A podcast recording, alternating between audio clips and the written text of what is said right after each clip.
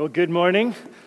As you've uh, probably sorted by now, my name is Steve, and I am one of the pastors here. And it is a privilege to uh, stand before you as God's servant this morning to preach God's word and to, uh, to bring a message. Um, I was thinking of some things in life this week, and I couldn't help but think uh, there's the old saying, you know, a, you're either in the middle of a crisis, you're about to go into a crisis, or you're just coming out of a crisis, but it seems that life itself is somewhat defined by the challenges that we face. Sometimes, in fact, life can be so overwhelming, disappointing, and challenging that the urge to simply throw in the towel and give up can become incredibly powerful. Now, such was probably the case in 1982 when a 30 year old man set sail from Penzance in Cornwall as part of a solo race to Antigua. Steve Callahan had designed and built his boat, Napoleon Solo, not Napoleon Dynamite, for any of those in the room. Um, and during a storm, seven days out of the Canary Islands, it was struck badly by what he later guessed was a whale. And the boat was struck so badly that it started to take on water, but it was so well designed, it did not sink immediately but eventually it did slip beneath the surging surface of the Atlantic. But before that happened, he had the sense he was able to deploy a life raft, and he gathered some very basic equipment, which was very good because that raft was to be his home for longer than he probably had hoped for or expected. And as you might guess, this was not an easy journey. During that time, the saltwater still that was uh, meant to produce sweet drinking water malfunctioned, and it put him in danger of, of perishing by dehydration. Uh, and eventually, his emergency food stores ran out, and his physical condition started to deteriorate, which made it all the more difficult when his raft began to leak air. Can you imagine that? His raft began to leak air because it was punctured. He was weak. He was weary, but he had to keep physically exerting himself every so often to operate that pump to keep the raft inflated and afloat. To make things worse, he was not in the proximity of any shipping lanes, and he was well aware that his only hope was to keep going, simply to endure. And he did for 76 days. After abandoning ship for 76 days, he was picked up by fishermen off Guadeloupe. He had drifted 1,800 miles. And in response to the mental stress and physical suffering, this was an ordeal that could easily resulted in him saying, which I'm sure he did at several points, what I do to deserve this? I give up. You know, I throw in the towel. I've had enough. But he was able to discover a mindset and a perspective that enabled him to set priorities day to day that kept him alive and kept him going until ultimately this overwhelming reality that he found himself immersed in, that he lived for 76 days, gave way to a new day and a future. Now, this true story of endurance, the ability to keep going on and not give up, points to a fundamental challenge of life in general, but I would say of the Christian life in particular. That question of how do we keep going, particularly when following Jesus makes life complicated, when following Jesus makes life costly, when being a Christian makes things at times confusing. An honest assessment of history and present experience that we live demonstrates that if you identify as a follower of Jesus and keep trying to seek to live faithfully for Him, that can come with a cost. And you and I would not be alone at times if we wondered. And if we polled the room, perhaps we would find in moments of honesty that we've asked ourselves the question is it worth it? And it's in these times when we can be tempted to drift away. Notice the nautical theme here. That's, that's the valve, right? The, the, the tendency to drift away or to turn to some other alternative, like those the book of Hebrews was written to. Now, for 10 chapters in Hebrews, discouraged and weary Christians have been powerfully pointed to why they should keep going in the Christian life and why they should not give up.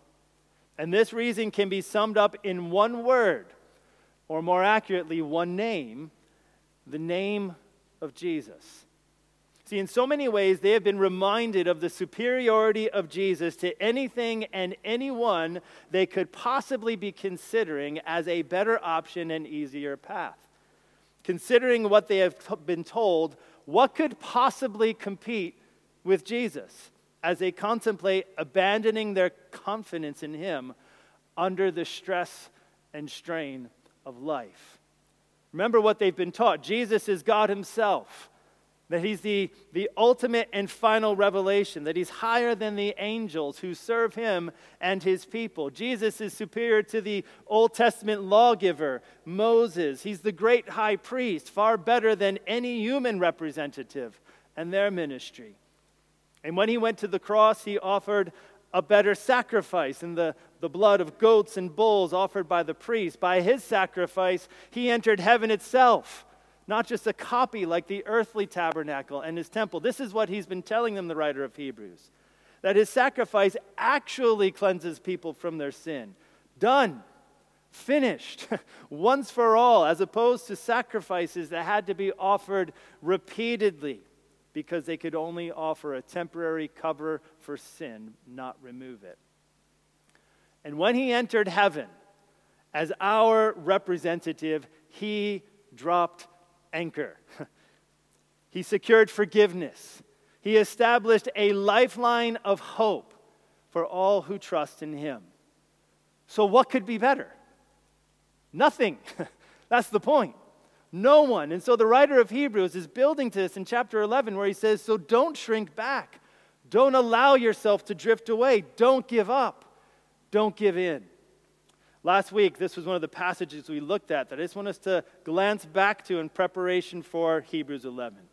Where in chapter 10, verse 19, it says, Therefore, brothers and sisters, since we have confidence to enter the most holy place by the blood of Jesus, by a new and living way opened for us through the curtain, that is his body, and since we have a great priest over the house of God, let us draw near to God with a sincere heart and with the full assurance that faith brings, having our hearts sprinkled to cleanse us from a guilty conscience, and having our bodies washed with pure water. Let us hold unswervingly to the hope we profess, for he who promised is faithful.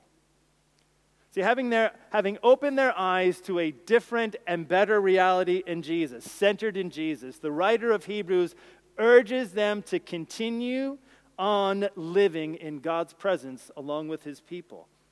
And as chapter 10 closes, he introduces what John introduced as our topic for this morning, what is so absolutely essential for them to keep going to the end and to receive what has been promised.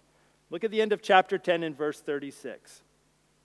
He says, You need to persevere so that when you have done the will of God, you will receive what he has promised, for in just a little while he who is coming will come and will not delay.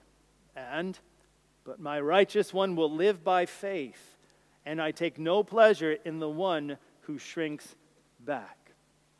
What is it that is essential to persevering, to keep going when we feel like giving up? It is faith. God says, My righteous one will live by faith. In that one, he says, I will take pleasure, and they will receive what I have promised. Which leads us to Hebrews 11, where that word faith is used 27 times, if my count is accurate. And repeating that word again and again emphasizes how essential in the lives of those who trusted God and had confidence in Him and what He promised is this idea of faith. So, our main idea this morning is simply this. If you're taking notes, this is our big idea. The only way to continue on the path that pleases God and receives His blessing is to live by faith.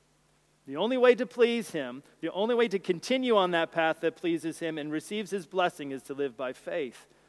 And as we consider this main idea and go through these, these verses we looked at in Hebrews, uh, we'll work through two points about how faith is essential to keep us going, how it operates. That faith opens our eyes to see a different and better reality, and faith fuels our persistent pursuit of higher priorities. Faith opens our eyes to a different and better reality, and faith fuels higher priorities. Let's turn our attention just to how faith opens our eyes to a different and better reality. Turning back to Hebrews 11 and at verses 1 and 2 at the beginning, it says this Now, faith is confidence in what we hope for and assurance about what we do not see. This is what the ancients were commended for. Throughout chapter 11, uh, those who lived by faith viewed the circumstances of life from a different point of view. They weren't, they weren't blind and they weren't naive when it came to the demands of this life with its pressures and its problems, but their eyes were fixed in expectation on God's promise with a confidence that this promise would be realized. They considered it a done deal. And what was invisible to, to physical eyes, to the eyes of faith, was clear and compelling for them. And so, beginning at verse 3, there's this chronological listing of examples of faith that starts beginning with creation, working through the history of the Old Testament, and ultimately, as John alluded to, leading to Jesus himself at the beginning of chapter 12, which we'll look at next week. And the list opens, if you remembered, as it was read earlier, with Abel and Enoch, who both are commended by God because of their faith. But before the list continues, before continuing through, the writer pauses to make a particular point very clear. Look at verse 6. Without faith, it is impossible to please God because anyone who comes to him must believe that he exists and that he rewards those who earnestly seek him. Throughout the pages of the Bible, those who lived by faith received God's approval and commendation. That they were commended for their faith. And put it another way, he says it's impossible to please God without faith. And the reward mentioned here in verse 6, where he says he rewards those who earnestly seek him, as well as the hope mentioned in verse 1 of the confidence of what we hope for, they're linked. And they refer to that promise of God. And at this point, it's worth considering an earlier passage in Hebrews where this came up before. We read this earlier a few weeks ago, Hebrews chapter 6, verse 15. We do not want you to become lazy, but to imitate those who through faith and patience inherit what has been promised. So, those we read about in Hebrews 11 all lived by faith in God, trusting that He would deliver on what He had promised. They saw that promise as real and steadfast, even if problems and circumstances and questions pressed in. They trusted that the one who made the promise was faithful to complete it. And along with the first readers of Hebrews, we are meant to imitate their faith, that we might continue on the path that pleases God and receive his blessing, the promise of heaven. And what we see first is that faith opens our eyes to this different and better reality, the reality of heaven. And while this passage in Hebrews 11 is filled with examples of faith operating in that way, for the sake of time, I want us to focus on two in, in particular, major ones Abraham and Moses. Abraham and Moses. In verse 8, we read of Abraham that. Uh, these two examples are helpful in showing us how this operates. And Abraham's eyes of faith were looking forward in hope and expectation. Look at verse 8. By faith, he made his home in the promised land like a stranger in a foreign country. He lived in tents, as did Isaac and Jacob, who were heirs with him of the same promise. For he was looking forward to the city with foundations, whose architect and builder is God. When he was called by God, Abraham obeyed, not knowing where he was going to end up.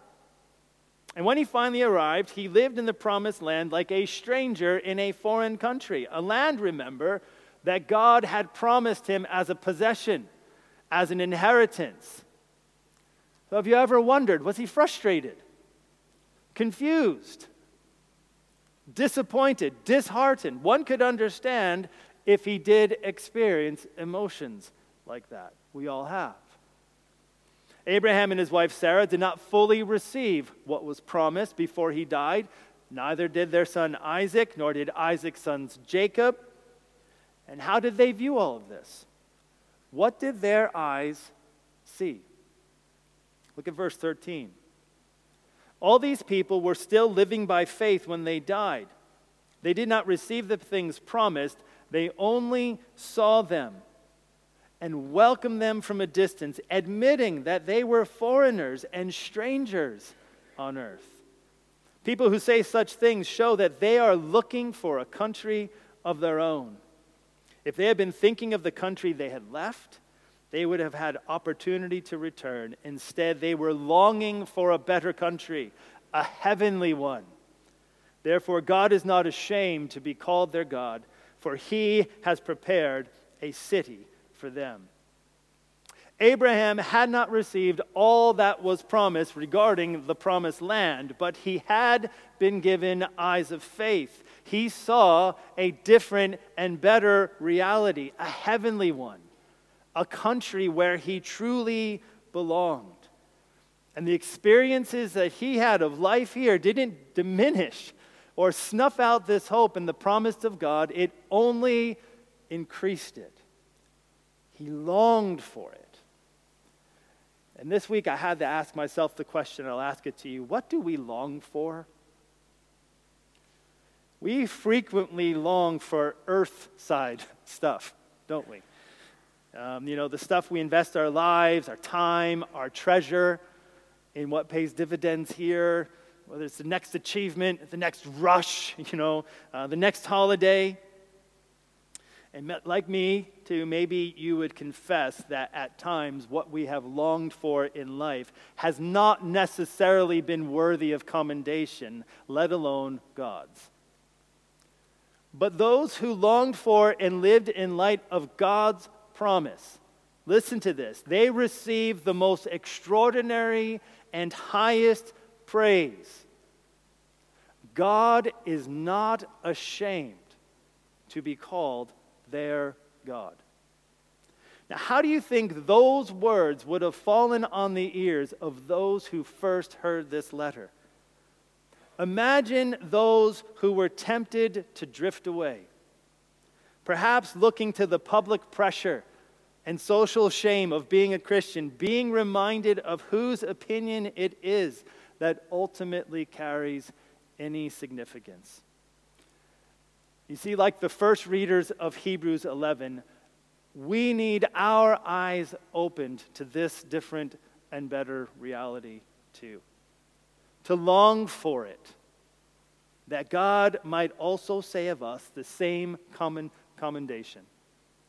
Wouldn't it be amazing to look in the mirror and from heaven hear, hear the voice, I am not ashamed to be called your God? How?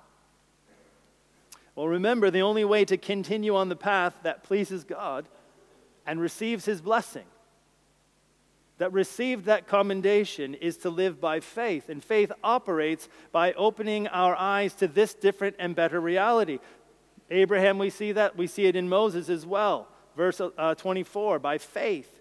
Moses, when he had grown up, he refused to be known as the son of Pharaoh's daughter. He chose to be mistreated along with the people of God rather than to enjoy the fleeting pleasures of sin. He regarded disgrace for the sake of Christ as of greater value than the treasures of Egypt because he was looking ahead to his reward. By faith, he left Egypt, not fearing the king's anger. He persevered, he kept going because he saw him who is invisible. Moses kept going because he saw him who is invisible and kept looking ahead to his promised reward. Moses had all that many people long for in this world, didn't he? He had position as a prince of Egypt, and with that, all the power, prestige, and possessions that go with it, not to mention the comfort and security. He had all those things that we think insulate us to some degree when life turns up the heat. But Moses' eyes had been opened to this different and better reality that changed how he viewed everything. By faith, he was able to regard all the treasures of Egypt as something of lesser value for the sake and the disgrace of Christ. Again, imagine those words being heard by those who were tempted to turn away. Back to Egypt, so to speak, because of the disgrace associated with the name of Jesus. Like Abraham, Isaac, and Jacob, Moses saw him who is invisible and kept looking ahead to what was promised. And like them, our eyes need to be open to that different reality as well, that different and better reality. Faith is what opens our eyes to that. It shapes and informs how we view life. And it gives us the perspective we need to live a life that pleases God and receives His blessing. Now, that's simple to say, but it's not easy, is it? John mentioned earlier that all these people were regular people, and we read about them in this passage, the hall of faith, as some people have called it. And it seems like they just had this positive slope towards faith, you know, to the end. But if you read the Old Testament, you realize they had flaws. If anything, their perspective was they were staggering forward, two steps forward, one step back. But they kept going. Which is why in Hebrews 10, the writer says, Don't forsake gathering together. We're ordinary people. we live in dependence upon God, in fellowship with one another, and we encourage one another to go on as the day approaches. What day? The day He's promised, where we stand before Him, and it will come. That's the better, the different and better reality. And so, if our hearts are longing for something else, we should unite our hearts in prayer that we would long for this reality. So, the only way to continue on that path that pleases Him is to live by faith. How else does faith contribute to this? Not just opening our eyes, it fuels our pursuit of higher priorities. See, when faith changes your perspective, it will also change your priorities. Those who see a different and better reality will be challenged to make different and better choices. Remember Abel. It was said of him that he made a better sacrifice. Enoch evidently lived a better life, so much so that God spared him from experiencing death. Noah chose the better task of building the ark. And we saw this already in the lives of Abraham and Moses, didn't we? Abraham obeyed God's command to go while having very few details about where he was going to end up. But to a greater extent, his confidence in God and his promise were such that it fueled his obedience when he was tested to unimaginable limits. And you've probably heard this as we read it earlier. By faith, in verse 17, Abraham, when God tested him, offered Isaac as a sacrifice. He who had embraced the promises was about to sacrifice his one and only son, even though God had said to him, It is through Isaac that your offspring will be reckoned. Abraham reasoned that God could even raise the dead. And so, in a manner of speaking, he did receive Isaac back from death. So, if you notice something about faith that's starting to emerge, and that is the decisions you make in faith will not necessarily make sense to other people. they may look foolish, they may even look reckless when you lack the perspective that faith brings. Noah's building of a massive seagoing vessel resulted in him being scorned and ridiculed. Abraham was going to sacrifice his son. Why? Because faith made him reason God would raise Isaac up in order to fulfill his promise. See, faith can lead to courses of action that seem highly risky, reckless, or even irrational without the perspective that faith brings. But the true risk is not in faith. The true risk lies not in acting on faith. It is those who choose to have their uh, priorities fueled like this, by that perspective, that are given the privilege of seeing God's power at work through them and around them. See, by, Mo- by faith, Moses chose mistreatment, right, along with God's people, and was ultimately God's human agent in their deliverance from slavery under Pharaoh. By faith, the Red Sea was parted, and by faith, the walls of Jericho fell. The list of Hebrews 11 continues on. Verse 32 And what more shall I say? I don't have time to tell about Gideon, Barak, Samson, and Jephthah about David and Samuel and the prophets who through faith conquered kingdoms and ministered justice and gained what was promised, who shut the mouths of lions, quenched the fury of the flames, and escaped the edge of the sword, whose weakness was turned to strength, and who became powerful in battle and routed foreign armies. Women received back their dead, raised to life again. So, again, let's pause to consider how these words would have impacted those who first read them. How would it impact them as people tempted to throw in the towel due to overt pressure and persecution to hear how faith fueled choices that led to justice being done, escapes from peril, weakness turned to strength, and even death itself turned backwards for you C.S. Lewis fans. The, uh, this almost sounds like a movie trailer, doesn't it? I mean, you could, we were watching Indiana Jones this week as a family movie, and you can almost hear the, the theme song going on because it's like blessing after blessing. They, they, their weakness was turned to strength, and it just seems like everything's going great. It almost sounds too good to be true, but these things really happened in the lives of those who lived by faith. And remember, these examples are meant for us who live now to take on board and imitate. They are meant to be an encouragement to keep going in light of anything that we're facing.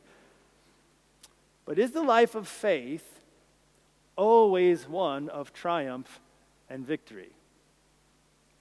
Is it always blessing after blessing? What about the times when decisions made in faith have a different outcome?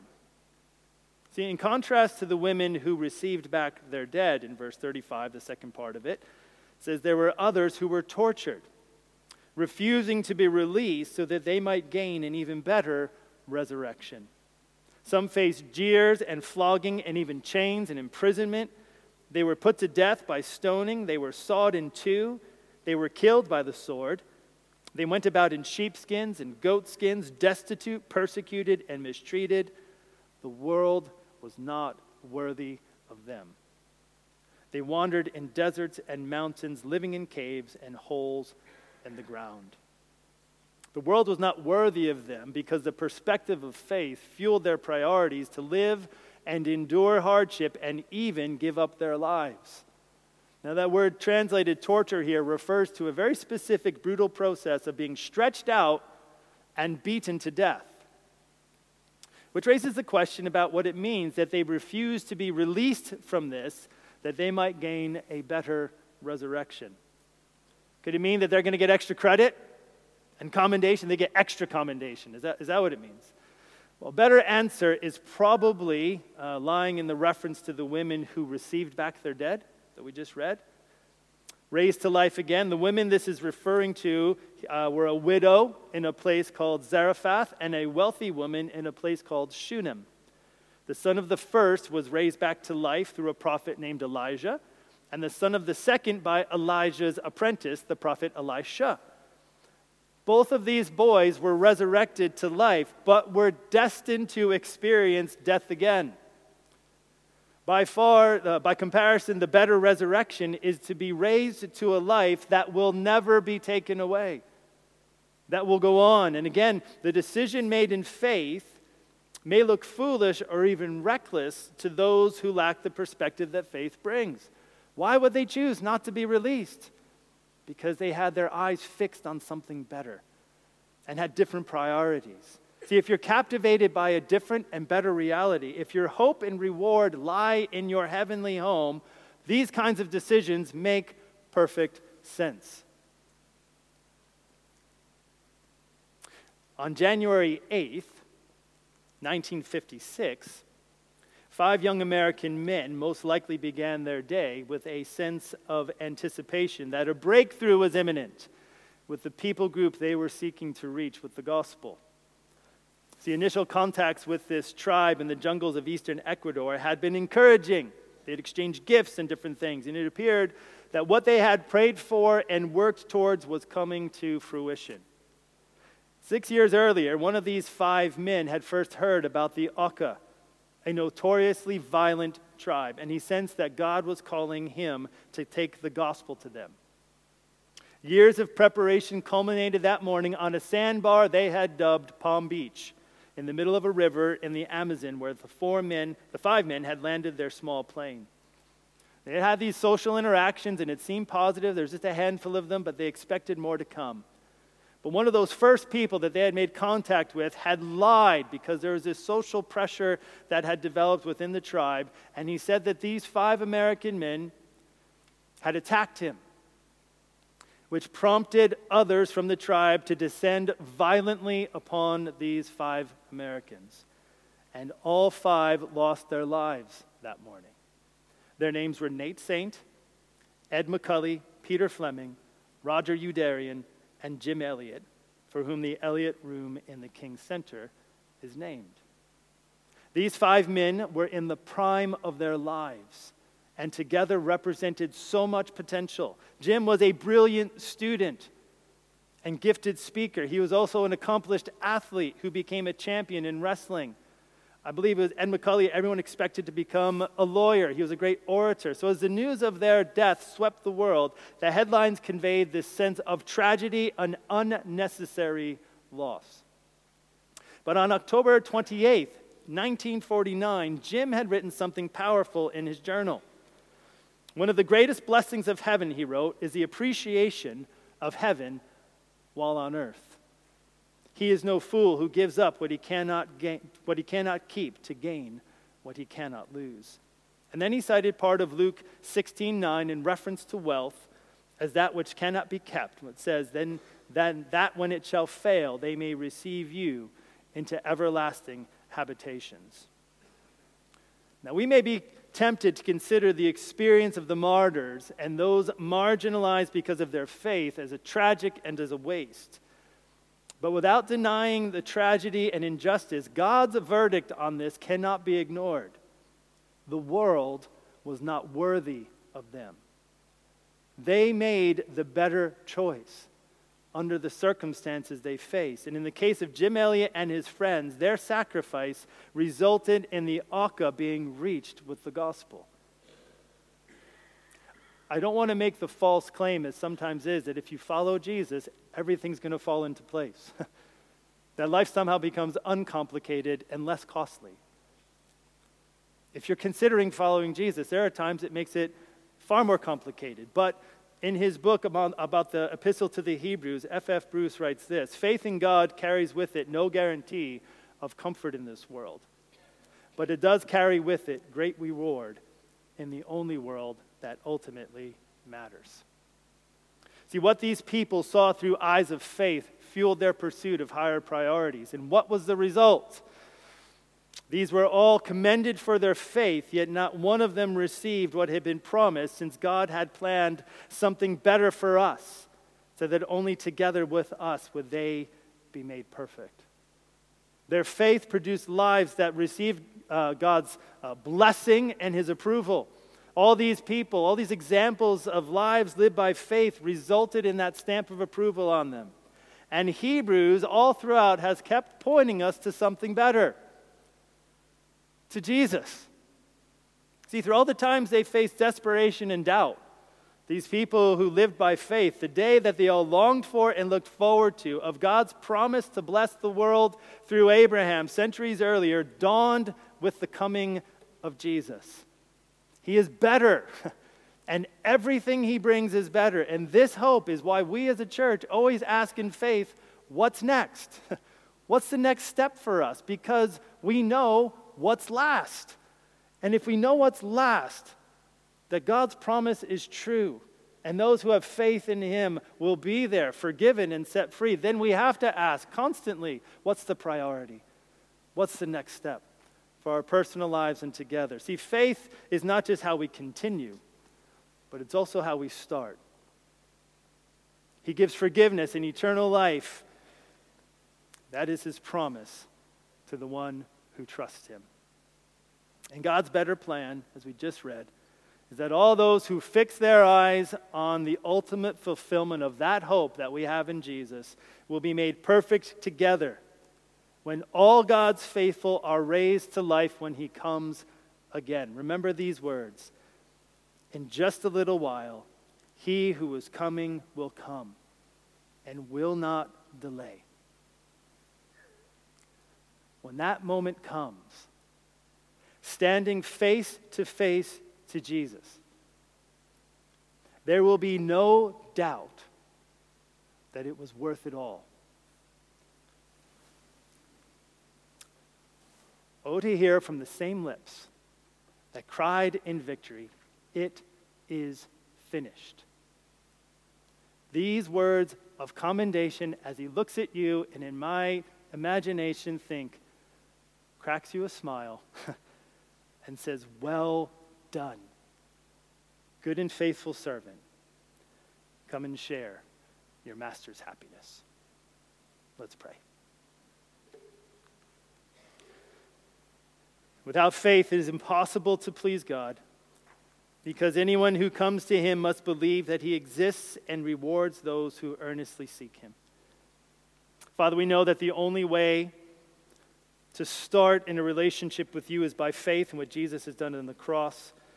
And the only way to continue on that path that pleases you and receives your blessing is to continue to live by faith. Lord, please give us eyes to see, eyes of faith that see a different and better reality as we wait for the appearing of our great God and Savior, Jesus Christ. May that hope shape our priorities for the day to day choices we make that set our course over a lifetime of making them.